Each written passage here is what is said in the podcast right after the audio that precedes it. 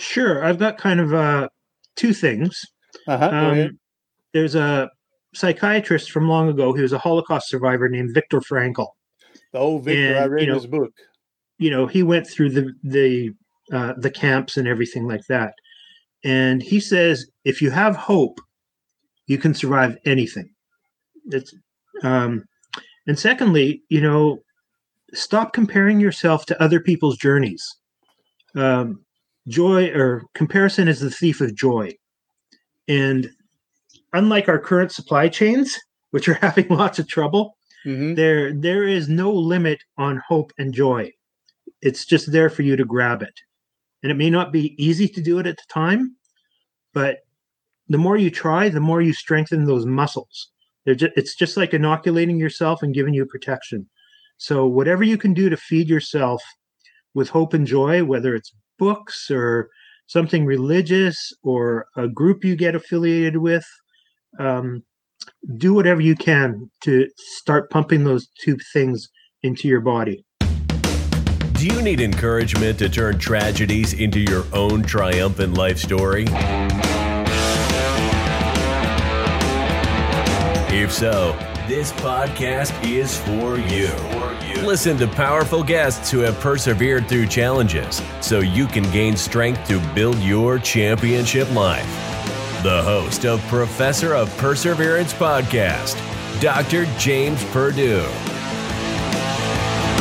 Hey, hey, come on in. It's time for us to get motivated, inspired, get some inspiration, get some encouragement, get some hope to know that when something comes in your life that you can move forward, you still have a good life. It may not be the perfect life, but you can still have a good one, everything going from there.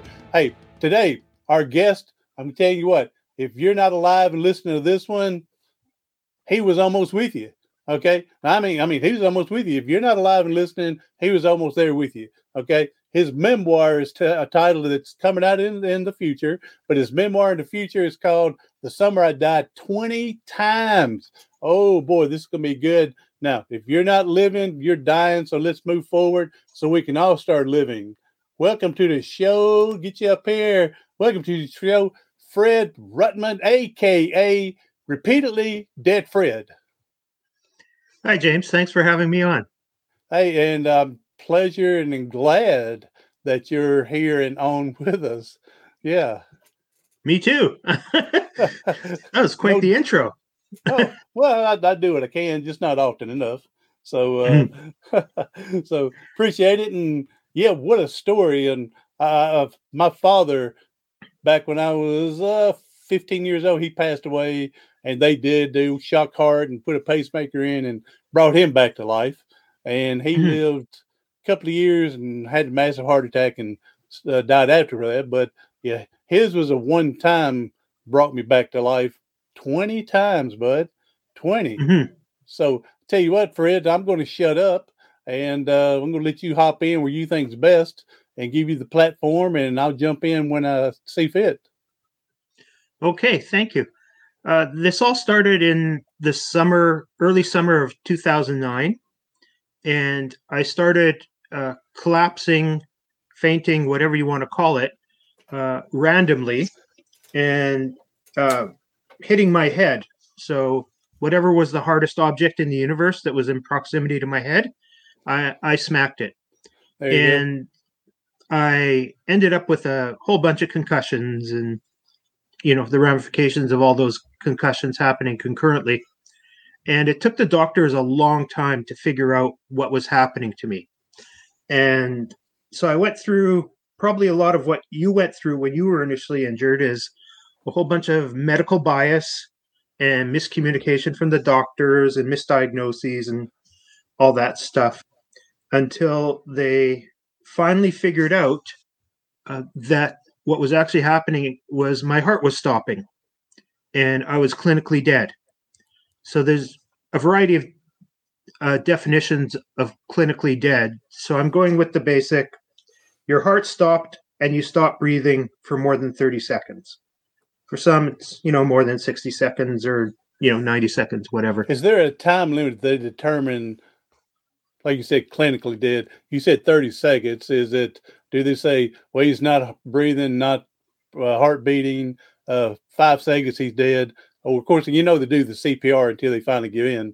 But um, mm-hmm. uh, but is there is there a, a measurement in like time when they finally, you know, and then, of course, you came back multiple times.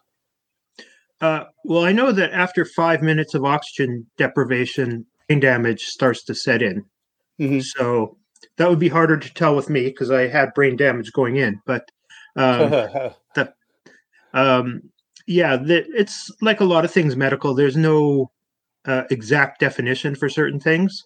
So uh, yeah. I know that I was out um, for more than five minutes a couple of times. So um, it, it okay. was not good. And I was never revived. Um, they don't know why this happened to me because this is a condition. It's called full heart block or third degree heart block. And it mm-hmm. usually happens to men in their seventies. And so that's one of the reasons they weren't looking for it with me. They were just saying, you know, fat, overweight, uh, yep, middle-aged yep, yep. white guy, you must be having a heart attack. And that's what they kept testing me for. Mm-hmm. But you would think, you know, after the first fifteen times you tested me for that and it didn't show up, you might think of trying to test for something else. Exactly. But that never really occurred to them. So, excuse me. Um, they eventually figured out that I needed a pacemaker. And uh, that surgery, we think, didn't go well. I wasn't at one of the prime hospitals in my area. And this is in no way meant to bash the medical system because it is what it is. And I'm, I'm not going to change it. Mm-hmm. But it's my experience on the front end was not really, really good. Yes. Thankfully, um, my experience now, I've got a really good team around me and things are much well, better. I mean, yeah, I understand not bashing because it's your experience. It's your uh, perception. And I mean, they did the best they could at what they had, I guess. Uh, but again, mm-hmm. you you may have had not a good one. Then they may have a thousand people that would Uh, come in and say, hey, yeah, yeah, yeah, you know what I'm saying. So I, I wouldn't consider yeah. bashing anybody. It's just your honest perception and truth. So, yeah. Mm-hmm. So um, towards the end of my hospital stay, before I got the pacemaker put in, uh, they put on something called a Holter monitor. I don't know if you've ever had to wear one. It's one of these portable E C G things that monitors your heart for uh, seventy-two hours or whatever they set it for. Back then, it was a you know, literally on tape, tape recorder kind of setup. Now they're like, you know, super mini iPods or whatever is the current toy, mm-hmm. and uh, they can just go forever. Um, so they put up me on one, and they said, "Okay, go home." And I'm like, "Okay, I'm collapsing right in front of you guys, and you want to send me home where I'm? I've got no assistance or oversight." They, yeah, so. Okay, I had a, a crazy roommate, um, and he's pretty much monopolized our washroom, so I had to go to the washroom down the hall. Uh-huh. And when I went to the washroom, uh, I had another episode and uh, smacked my head off the concrete counter into the wall and blah, blah, blah. So for whatever reason, my heart started again. And again, they don't know why my heart kept restarting. And uh, I staggered back to the nurse's station, and I've got a black eye already, and, you know, blood streaming down my face. My glasses are broken, and the nurse is like, "What happened to you?" I said, "What do you think happened to me?" That's right. Another episode. And she's like, "Oh, okay, well, you know, just uh, get your stuff ready because, you, you you know, we need the room." It's like, wow. Sorry, no, I am not going. I'm not going anywhere. Um. Sorry, I apologize for my earbuds, but I've lost some weight and they don't seem to sit in place anymore. There you go. So it's, yeah. So maybe I should just switch to uh, my regular speakers. Um, so I stayed over the weekend, and uh, they didn't have anybody to read the Holter monitor because of budget cuts. So that was a Friday afternoon. Tuesday afternoon, this cardiologist comes running breathlessly into my room, and he's like, "Holy shit, your heart keeps stopping. This isn't good." Like, yeah. Duh. That's right. Hey, you, you're telling me? Yeah. Thanks for the insight. Yeah. You're telling so, me this is not good? um, so they decided I needed a pacemaker, uh, which another doctor had told them a few days before, but they wouldn't listen to him because he was from a small town. And uh, it was scheduled, that was Tuesday. I think it was scheduled for Thursday. But yet, knowing what had happened to me, you'd think they would give me some more oversight or say, don't get out of bed or anything like that. Um, but nothing, just nothing. So um, I had a few more wow. episodes. Wow. Um, on hey, the Thursday drive here morning. Today, drive here today, stop going home. We'll call you when it's time to get this pacemaker and drive back up here. um, the the morning, the Thursday morning, uh, I had a nurse look in the door. And then I had another episode. I just stood up to stretch and cracked my head on that little dresser table thing you oh, have. Oh, yeah, they have, yeah. Yeah. And then I woke up and, or I came to, however you want to phrase it, and they were just about to hit me with the paddles. Um, but when this happens to my heart, the paddles won't help because it's not just once. I don't need one electrical charge. I need a, a continuous electrical charge. Just okay. like keep your heart beating. And uh, so I know from seeing other patients get code blued on the floor, it's not like on T V where they call code blue and then all of a sudden, you know, the eight people that you need are right at bedside with the tools and the drugs and mm-hmm. exactly knowing what to do. So that one for sure was over three minutes because I had seen that happen on the ward. And again, you would think after that incident, um, you know, they'd say, well, let's put you in I C U where we can get you on, you know, real good oversight. But nope, they or, left or, me there. Or the, min- or the minimum, keep the crash cart in the room with you with everything, you know, uh, instead of waiting for it to come back since they know the yeah. history. Yeah, the minimum, at least that. But nope, didn't. Wow. And about an hour later, um, I had another episode. Fortunately, I was uh, in bed for this one, so I didn't crack my head. And uh, when I revived, um, there was like fifteen to twenty people in my room and doing who knows what. And once again, they were about to hit me with the paddles. And uh, they had gone so far as to take my roommate out of the room with his entire bed. So I knew to get all these people to that point and my roommate out of the room and everything, it was well over five minutes. Mm-hmm. So. Wow. And then they decided maybe we.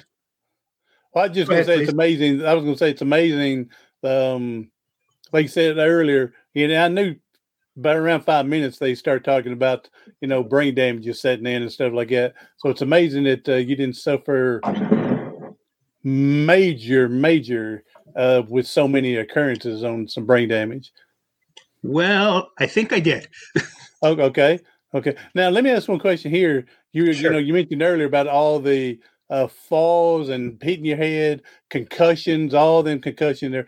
Do you think, um, of course, at that, I don't know what time you're talking, but you remember that doctor came up with the concussion protocol, the C T E, I think it was, and football. Do you think a lot of that, uh, some type of damage was up in?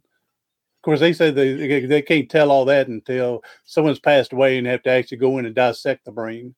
So mm-hmm. it it's possible, but I'll talk about that a little later uh, okay. when I talk about my recovery. But okay. I definitely did have a lot of cognitive impairment. Mm-hmm. Uh, my balance was shot. My depth perception was shot. I had trouble finding words. I was slurring my words. Um, I lost a lot of memory on a lot of subjects. Mm-hmm. Uh, like you, I was a professor, so I had to basically relearn everything that I, I had to know at that point. Yeah. It. Um, I'm Jewish, and uh, I've been reading Hebrew since I was about five, and we do prayers three times a day. My friends brought me my prayer book, and I went to do my evening prayers. I could no longer read Hebrew. Oh, wow. It knocked an entire language out of my head. Wow. So, um, and then there's the P T S D and post-concussion and mm-hmm. stuff like that. And it's, it's a unique experience for everybody. You know, some people. I would, I would think. I would think it would be very difficult because n- did you get signals, signs when this was happening? You knew it was coming. Well, obviously not, because you're talking about hitting your head everywhere.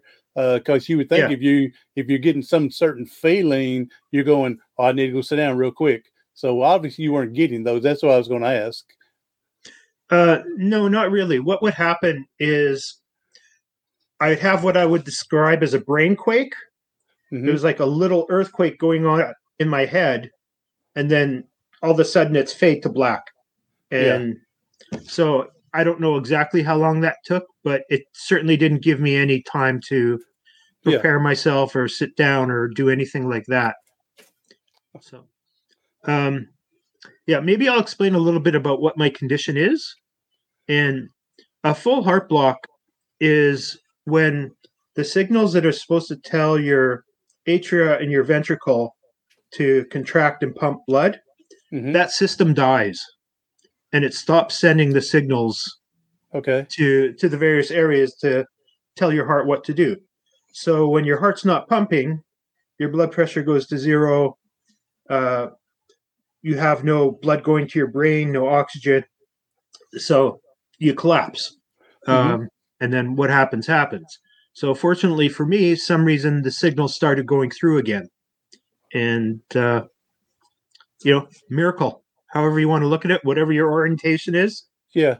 The signal, did they start uh, working again after the pacemaker's put in, or was this before the pacemaker? Uh, well, they started again uh, before the pacemaker. Like there's, it's not really common for somebody to have a full heart block and be out for so long mm-hmm. and then their heart to start up again. Yeah. Because there, there's a reason those blocks are there. Uh, those signals are getting blocked, and for them to become unblocked all of a sudden, it, it's just really strange to the doctors. They they it's don't the understand. Hebrew within inside of you that you couldn't read was working miracles uh, in you. It's possible. It's possible. So, uh, I mean, that that would be my explanation. That even though you wouldn't recognize and couldn't read it, it was subconsciously uh, working. Yeah, I mean, if you're a person of faith, you know, whatever your faith orientation, mm-hmm. you can sort of look at this as, you know, uh, God doesn't make mistakes, you know, whichever God you're putting your, your bets on. Mm-hmm. And, uh, you know, if it was my time to go, it would have been my time to go. But mm-hmm. uh, apparently it wasn't. The The question is why? There you go, because there's a uh, still a purpose for you out there, because uh, not to steal your thunder right now, but I attempted suicide three times in three days. That's how bad I wanted out. And obviously uh, I didn't die and everything, and had to see a psychologist for a year and come to realize that God still has a purpose for me no matter what I think. And I think part of my purpose is right here today with you mm-hmm. to give this platform for you and many other people I've met in the last year and a half to get their message out there. Not that I have to get mine all the time, but to get their message out there to as much people. And I think that's part of my service, or serving others is part of my purpose now. Yes. And I feel the same way now. Uh, part of my purpose is, is getting my story out there to people. Mm. Um, who may not be exactly in my situation, but, you know, I'm probably walking beside you in some way, or you're walking beside me in some way. Yes. And, you know, you, you know that there's not the horrible end you might have envisioned. There's something better. Mm-hmm. Um, I, I agree with you. Yeah, so. Um, so they put the pacemaker in, and uh, so it's sort of like a little, the old pocket watch size uh, oh, yes. little supercomputer, and they run a couple of wires from it actually into your heart, and they they plug them in like a fishing hook, so they anchor into your heart muscle, okay. and that replaces the signals that have gone missing from your heart. Mm-hmm. So that keeps you alive, and I'm one hundred percent dependent on it. So if it stops, I stop.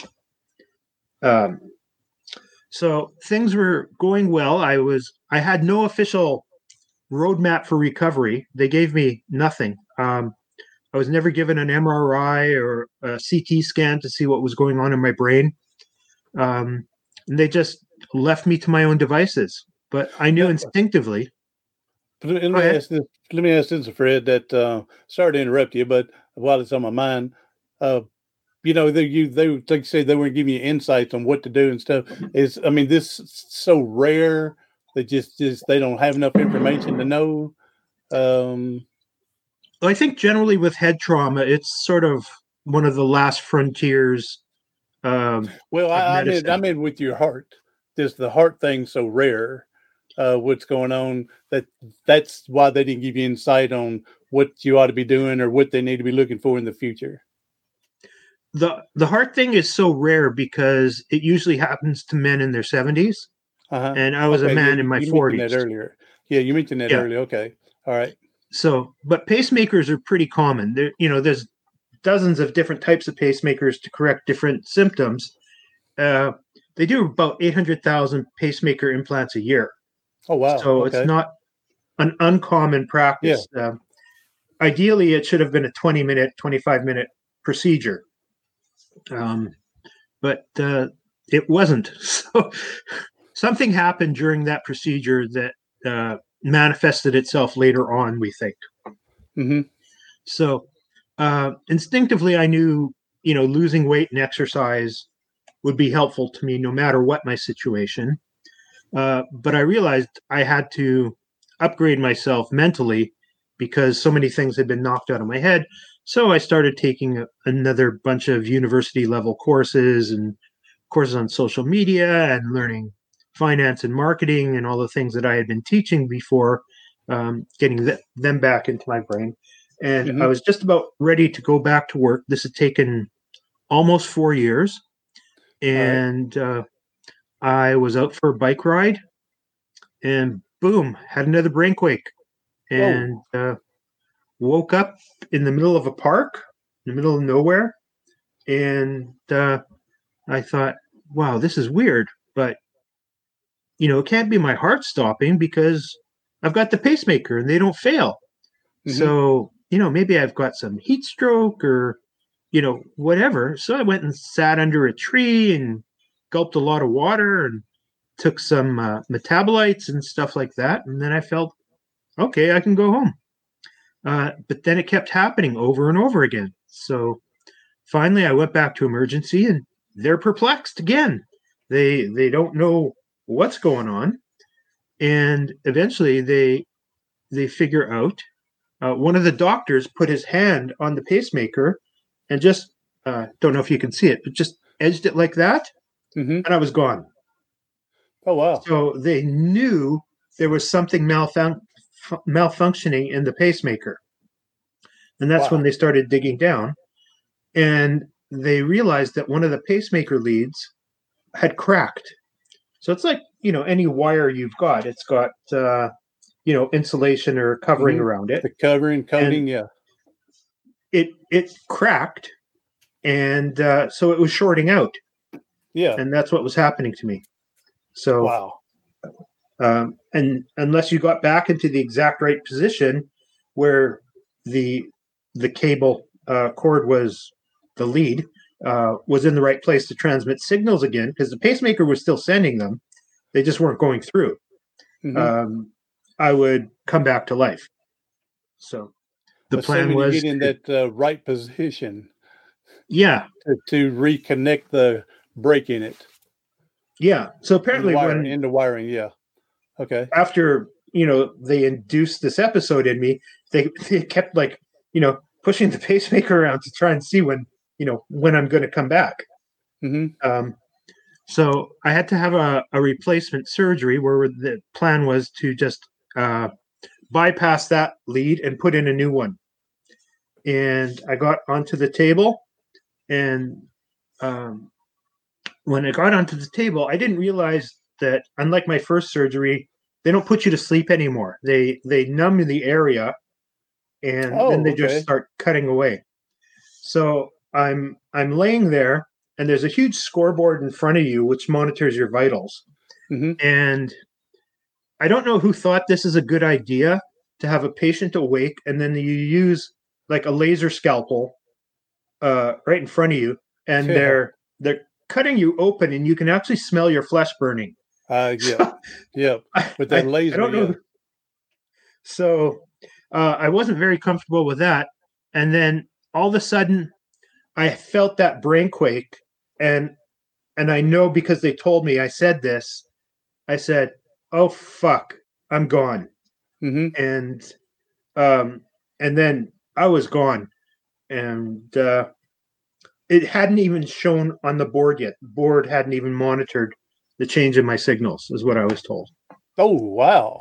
Yeah. So um, this is remarkable listening to this. So I used to yeah. teach science. So it's one thing with, mm-hmm. you know, teaching the heart and circulatory system and stuff. And so this, this is amazing to me. So mm-hmm. um, I came to, uh, according to the surgical report, about eight to twelve seconds later. Um, but those reports are pretty sparse. mm-hmm. um, I think because of something we talked about earlier is maybe doctors don't want to be sued. um, uh, yeah, that's that's why I think they, they give you the worst, and the way if you look good, if you do better, then they look like, okay, so I was wrong. But again, if you they tell you something, don't tell you enough information, then you do get worse or whatever. Then they would sue you for malpractice, is what I think. So I, I think mm-hmm. they always tell you the worst, and for you to shoot for better. So, mm-hmm. so. Um, When I revived, um, it was total bedlam in, in the surgical suite. And there were people running all over. And I was being shocked. They have these pacing pads. I don't remember them putting me on, these on mm-hmm. me. But they fire like every two-thirds of a second to to mimic a heartbeat. But, oh, my God, these things hurt. I thought like I was being kicked in the ribs. I thought I was getting a beatdown. Oh, wow. Um, so...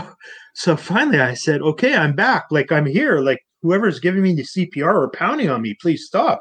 Yeah. And one of, one of the doctors says, shut the fuck up. We're trying to save your life. And another doctor says, no, keep talking. We want to know you're okay. That's right. That's right. So, and so they decided they had to get me a temporary pacemaker, um, which is, you know, probably about this size. Oh yeah. They're uh, huge. Yeah, and uh, run the wires up. But they didn't have one in the room, so they had to send somebody searching for it. Oh, wow. So, so you know, a nurse or an orderly comes back from the supply closet and says, here it is. And then the doctor says, well, where the fuck are the leads? oh, I'm supposed to, pr- you know, so it was a total. I was supposed buster. to get everything? Yeah, exactly. So, so I'm going to switch to my, my uh, computer. Yeah, go ahead and switch. And uh, I don't know if you can hear any of this, but uh, uh, let me briefly I'll interject here. But my neighbor had a bad heart, and she got a uh, um, pacemaker put in. But she also got um, one of the first fibrillators that they would, in, you know, put in your heart. And oh, yeah, she said yeah. she said one time, she said one time, uh, Uh, like I said, there was malfunctioning, and whenever she get up, take a step, all of a sudden her she was sh- getting shocked, and she would lean up against the wall finally, and she told her husband, "We got to get to the hospital, you know, because every time I move, it's shocking me, and uh, and and yeah, it's painful." I, I can That's imagine, so yeah, from listening to her tell the story. And uh, one time she was at church or something. Yeah, church is what it was, and they were talking about death or dying or something in there, and, and they brought up and mentioned her and asked how many times she had passed away, and she had actually had four times to pass away, but she put up the number five with her five fingers, and all of a sudden dropped dead right there in church, and they brought her back oh. again, brought her back, but yeah, she had already been four times, but she put up five fingers. Boom, number five happened then. So yeah, that's incredible. All right, I'm sorry. Go ahead. But yeah, while you're doing that, I thought I'd interject that with my neighbor. Yeah, walking around, getting shocked, and had had to go in and yeah, they had to reprogram her uh, fibrillator. Yeah, that was uh, put into her chest. My my buddy had one, and he described it as like getting kicked by a horse. Oh yeah. Oh so, yeah.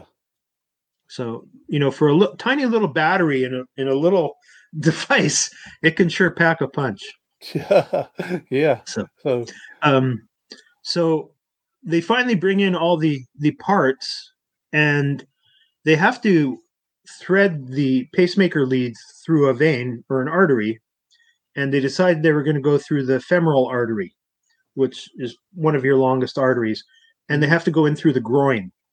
Mm-hmm. But in the ten or twelve or whatever number of minutes of time that this had been going on, nobody thought to sterilize my groin or or put in any sort of no, numbing. No.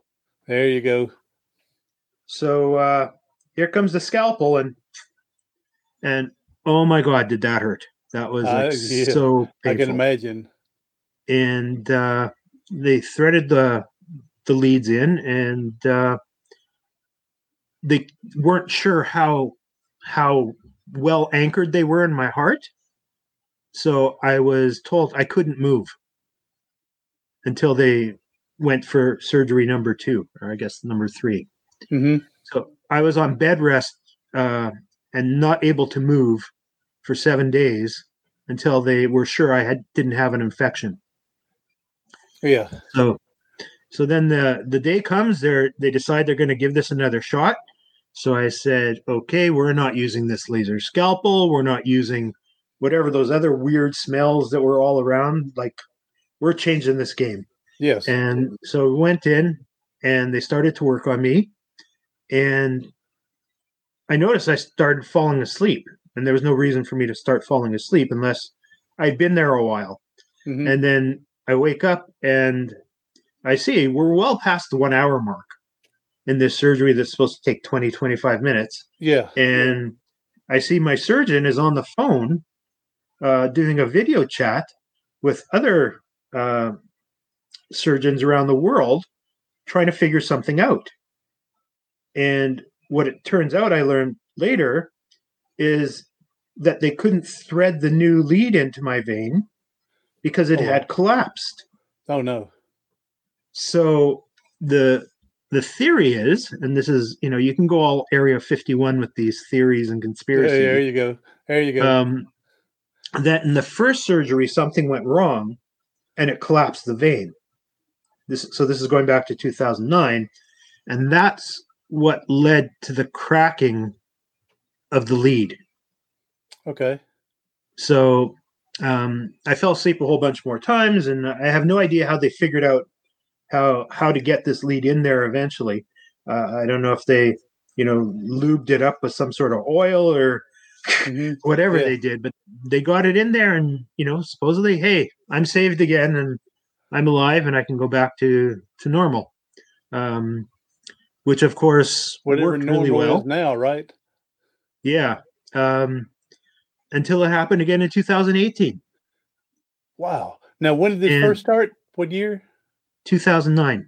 Nine, and now we're in eighteen. Okay, nine years later. Okay. Yeah. So again, they they couldn't figure out what was going on because they're not looking for a pacemaker error, error because mm-hmm. it's.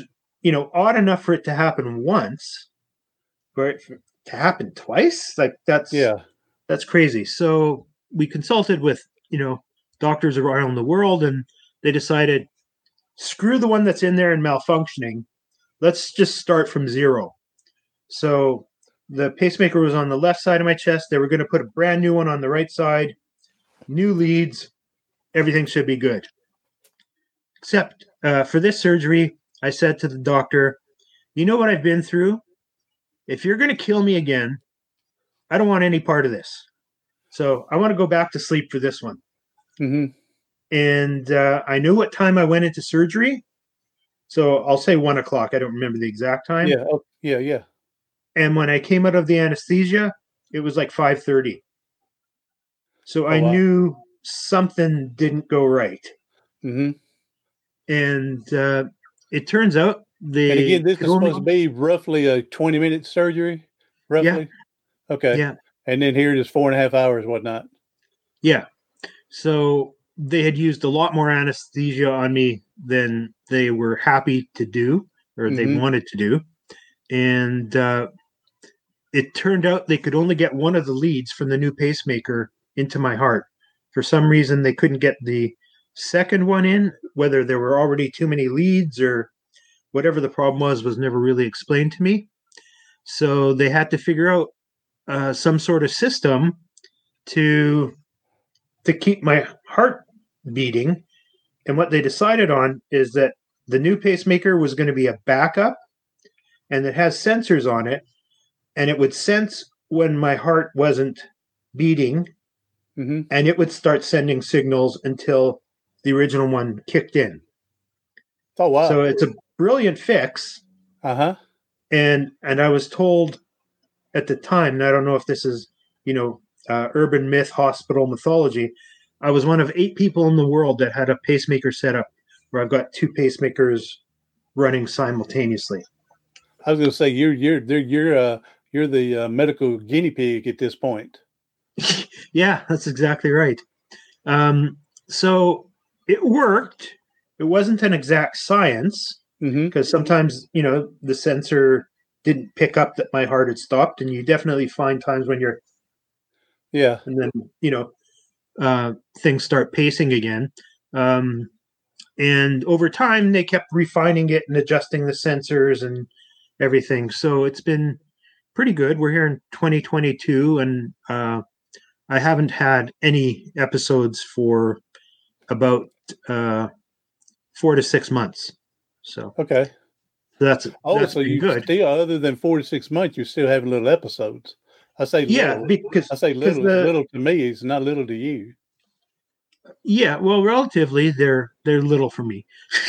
Okay. um, and uh, so that's good that they finally got the system working right. The the problem coming up in probably about nine months is that the battery in the original pacemaker uh. is running out of juice, mm-hmm. and it's going to need to be replaced. Yeah. So, um, so I know I have another surgery coming up, uh, I guess in the in the near future, um, and we're not you exactly get that sure. Energizer bunny rabbit in your heart, in your chest. Yeah. So, you know, there's a couple of options. They can try the traditional thing, just pull it out, and try and reconnect it and see what happens, and just leave it, you know, with the two pacemakers mm-hmm. running, or they can try something called a lead extraction, where they try and pull the leads out of your heart and put in all new hardware, but they know because that vein has collapsed, they won't mm-hmm. be able to get the laser in there. Yeah. So this would likely have to be an open heart surgery where, you know, they cut you open and they actually open your, your heart up. Yeah. And going in roll laser in and disconnect things somehow. So Um, I, I, I just don't understand leads and leaving the leads in. I understand maybe to do more damage trying to pull them out where it's connected in the heart. I understand yeah. that, but um, it is a little uh, a lot different, but kind of the same. Uh, they they were doing experimental stuff where they were putting these lead wires in to to quadriplegics or paraplegics' legs, and you'd have mm-hmm. fifteen, twenty of these leads going into a box that's on your belt. And it would help mm-hmm. you try to stand and walk. But then when a lead yeah. would break, they wouldn't take the old wire out. They just insert a new one. But then this one guy got infection so bad from all yeah. the leads left. So that's why uh, when you say they left those in, I'm thinking, what if them things get corroded inside there and, you know, whatever else is going to happen? So I, yeah. I'm not sure exactly what they're made out of. Yeah. But I know people have had leads in there for twenty, thirty years with no problem. Okay. Um, so, and you know, eventually I, I'm, just saying, I'm just thinking of the old leads that's not being active that mm-hmm. they're leaving in there. I mean, I understand they got to be in there to work. I do understand that. But like you said, you had that one that was bad and they just bypassed it, left it in there and bypassed it. And you would yeah. think that that lead where it was cracked, the insulation cracked, somehow would get corroded or something, you would think. And yeah. so I, yeah. Now I understand yeah perfectly the ones that are working, you got to have them in there to make them work. I just don't understand leaving the one that's not working in there.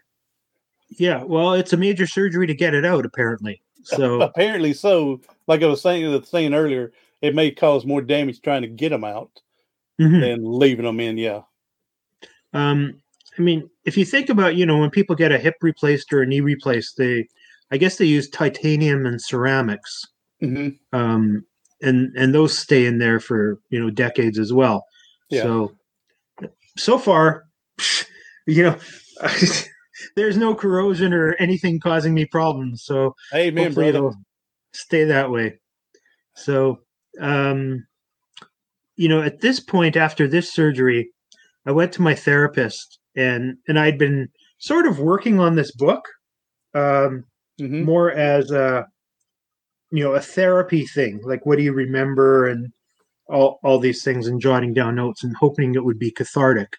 Yeah. And uh, I said to her, what do you remember from when this first happened? And she said, I remember being freaked out like you wouldn't believe. And I mean, she's an M D. She's mm-hmm. seen a lot. Yeah. And then her second thought, because she's a psychiatrist, was, I can't believe you're any degree of functional at all. Oh. After, you know, the amount of times you've had concussions and bouncing you know, your head off the floor like a basketball. Yeah. Yeah. So, um, so that tells you, you know, when she thinks I'm that battered, I was pretty battered. Yeah. Yeah. And, uh, so I'm going to take a step back, if you don't mind. I'm not sure how we are on time. Um, we got a few more minutes. How I actually went about recovering. Yes. So in the f- February of two thousand eighteen, the same year as this last surgery, I was seeing my cardiologist for a regular checkup.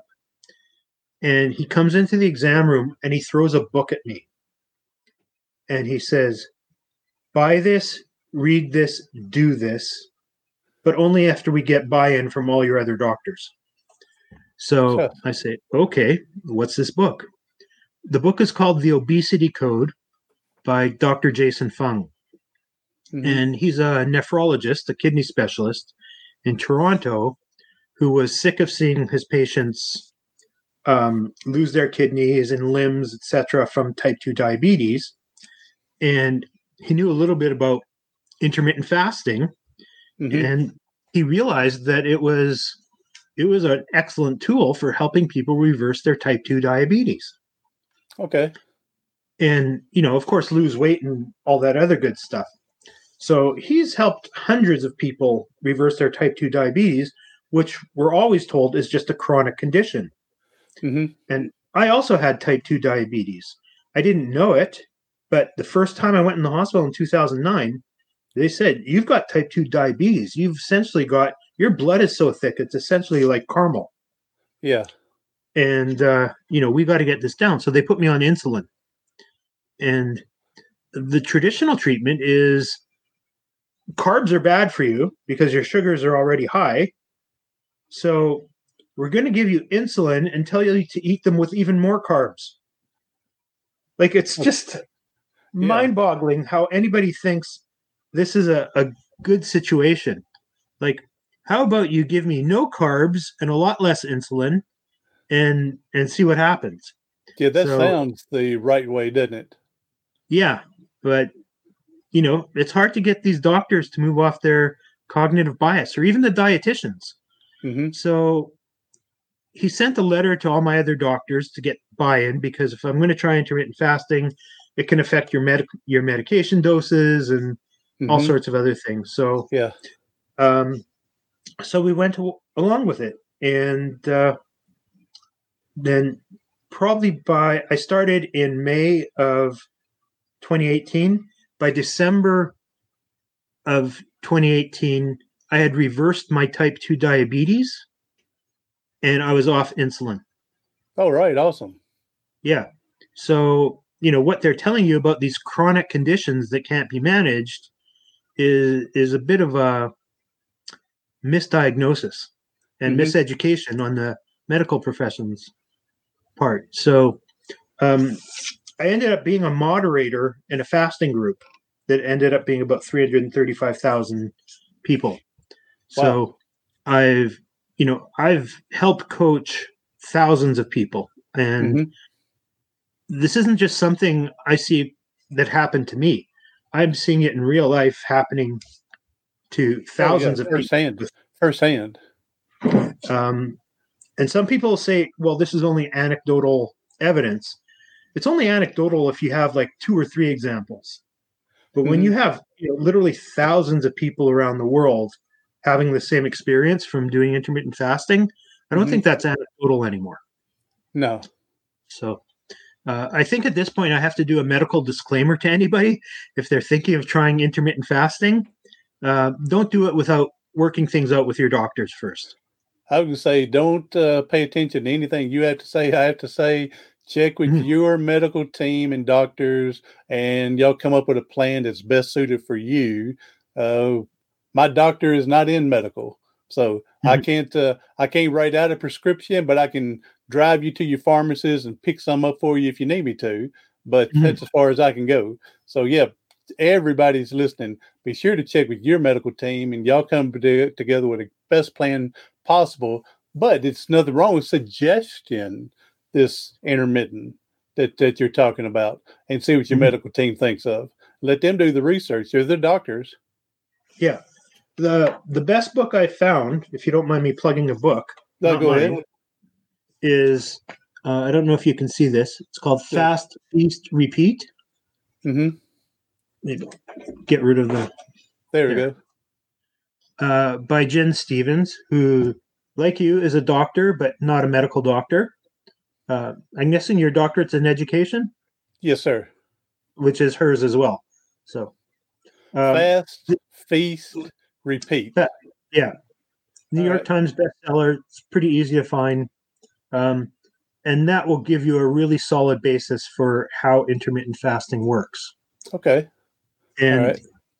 um, everybody's journey in intermittent fasting is going to be different, because even though our bodies are all the same, we have different bioavailabilities and different gut biomes. And uh, oh yeah, there's there's know. multiple ways. Yeah, it's yeah, we're all different, and so results are going to vary uh, with everybody. Mm-hmm. So don't don't expect it's not a one one size fit all thing. Mm-hmm. So. But the community that, that Gin created um, with the three hundred thirty-five thousand people, that's what it was based on, was that everybody was different, and we were going to give you guidance to try and help you with your individual uh, mm-hmm. journey.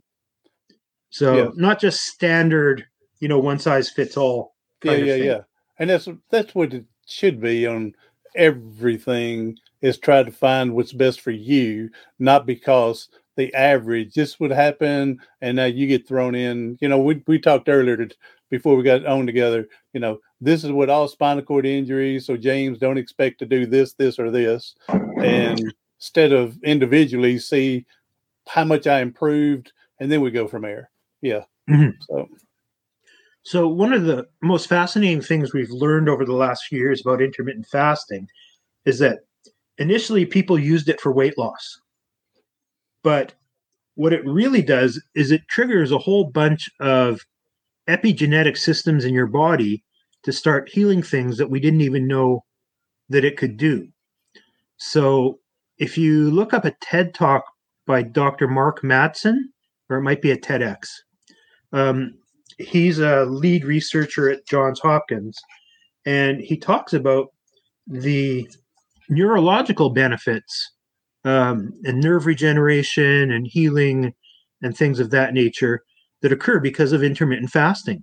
Mm-hmm. So when I say that I attribute the large majority of my recovery to it and getting my cognitive faculties back, I do believe that's from the intermittent fasting and um, the neurological benefits that it's helped activate. Okay. I, I I can see into the intermittent again. If, like I said, uh, people have used it. I've used it to lose weight, but mm-hmm. the other benefits that were not studied, you know, at that time that they know more about nowadays. Uh, mm-hmm. yeah, I can see the benefit of it uh, of doing that. So, yeah, I, I've seen people with thyroid conditions reverse it. Personally, I mean, I reversed my type two diabetes. Mm-hmm. Um, my sleep apnea has gone away. My asthma has gone away. A whole bunch of other things have, have gone away. I had uh, diabetic retinopathy in my eye. They were very close to doing surgery, mm-hmm. and it disappeared.